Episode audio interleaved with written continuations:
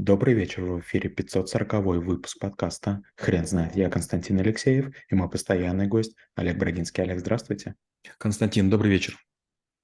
Хрен знает, что такое компрометация, но мы попробуем разобраться. Олег, расскажите, пожалуйста, что это такое? Мы рассматриваем компрометацию, это как, эм, знаете, вот э, обычно делают математики, как делают криптографы. Мы оцениваем вас возможность, вероятность или факт доступа постороннего лица к защищаемой информации или проникновения человека на объект, к которому он не имел допуска или доступа. А, Причем мы расцениваем отдельно факты, отдельно вероятности, отдельно подозрения, а отдельно, допустим, проводим расследование. Мы говорим про то, что есть различные э, цифровые сертификаты, пароли, ключи, шифры, паспорта, пропуска, некие документы, которые должны ограждать при контроле людьми или техническими системами Э, вот возможность того, что э, люди получат не в том канале, не ту информацию, не соответствующую их рангу или там их необходимости. И это вот является самой важной историей. С одной стороны, необходимо сделать так, чтобы информация была защищена, и каждый, кому нужна, мог ей воспользоваться во благо. С другой стороны, чтобы люди не имели лишнего доступа, а если этот доступ происходит, то есть компрометация, чтобы мы максимально быстро это устраняли, минимизируя утечки, потери и так далее.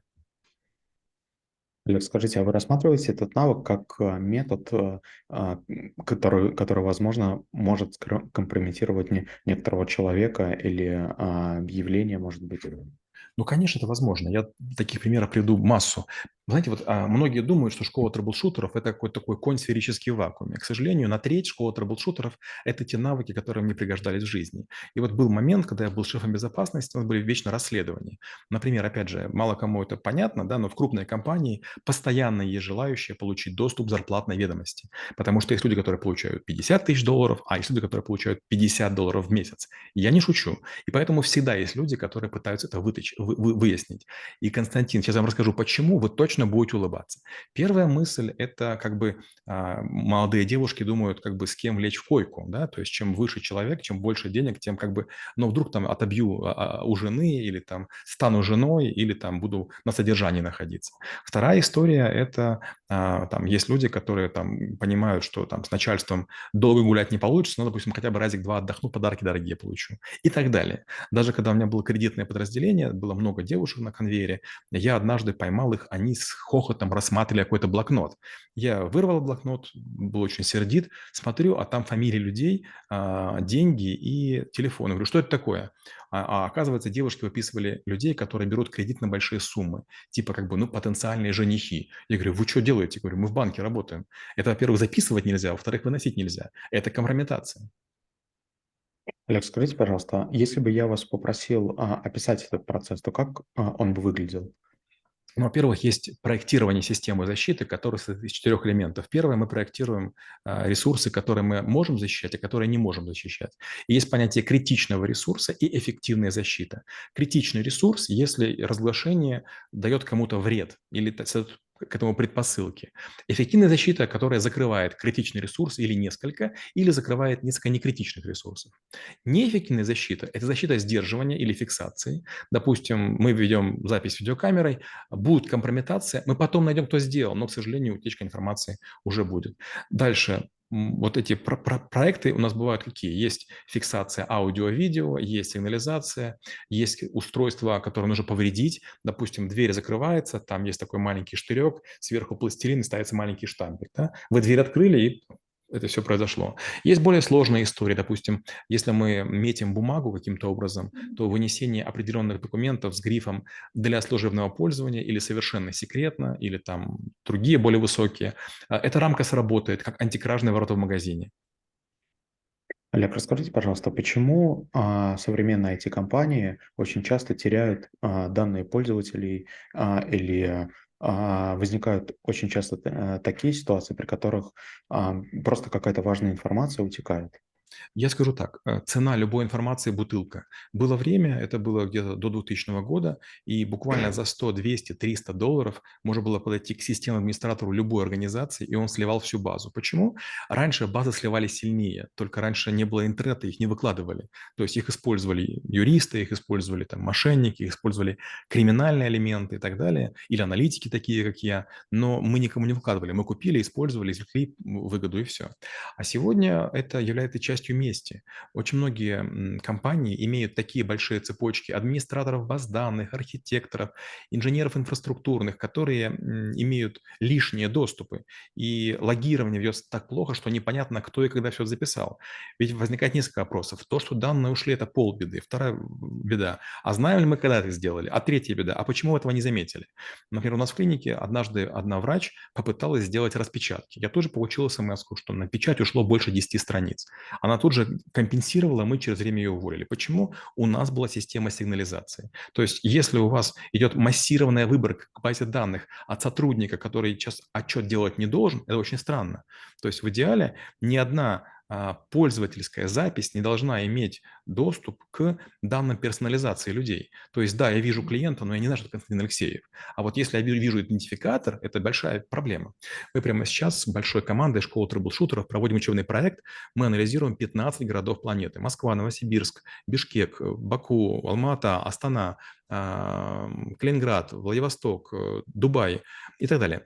И вот э, нам 2GIS данные дала в обезличенном виде – что сделали мы? Мы даже после этого данные повторно обезличили. То есть, выдавая ученикам, мы выдаем данных в 5, то есть нам 2GIS дала примерно одну четырехсотую базы.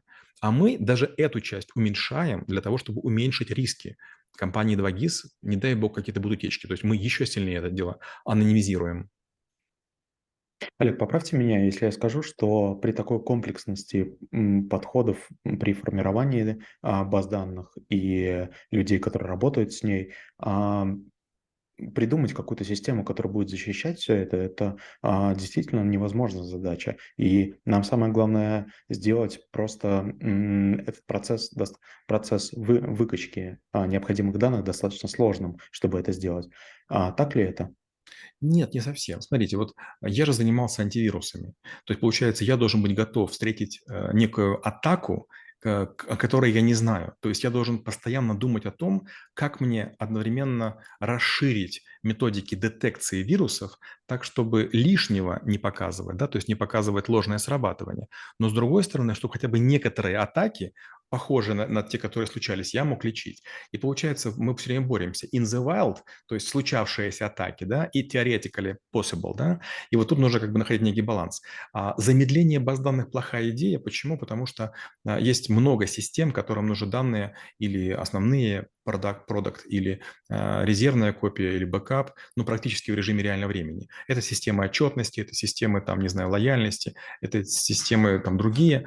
Вот. А в том случае, если мы э, будем вот э, строить правильные фильтры, правильные какие-то делать каскады передачи информации, позднюю сборку информации, чтобы данные запросить мог почти любой, но вот, допустим, отчет посмотреть могли не все. Это очень круто. Например, опять же, в крупных компаниях, когда мы печатаем документы, для секретного пользования, да, для дистанционного пользования, они идут на общий принтер, но этот принтер имеет 10 ящичков, которые закрываются ключиком. Печать случилась, но без ключика добыть его нельзя из лотка.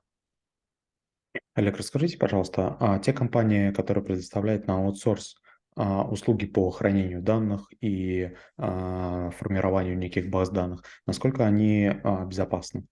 Ну, мне очень хочется верить, что они безопасны, тем более, что они делают на это ставку. Но в целом используется такая, такой подход bubble. Да? Bubble– это пузырь. Это означает, что мы создаем специальные виртуальные машины, а, к которым имеют доступ только определенные люди, и там задача состоит в том, чтобы минимизировать количество людей, на которых подозрение упадет. Допустим, есть только вы и я, но вы почетным, я по нечетным. И очень сложная процедура смены. И получается, всегда будет понятно адресно, кто это сделал. Олег, скажите, пожалуйста, а как бы вы построили некую систему защиты, если бы я вас попросил это сделать в а, компании, IT-компании, которая состоит из 500 человек и которая вовсю пользуется базами данных? Давайте я расскажу один конкретный пример.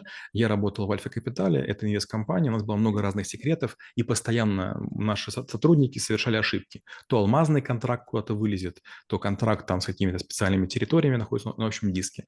Я понял, что я с этим бороться не смогу. Я создал словарь, я создал драйвер.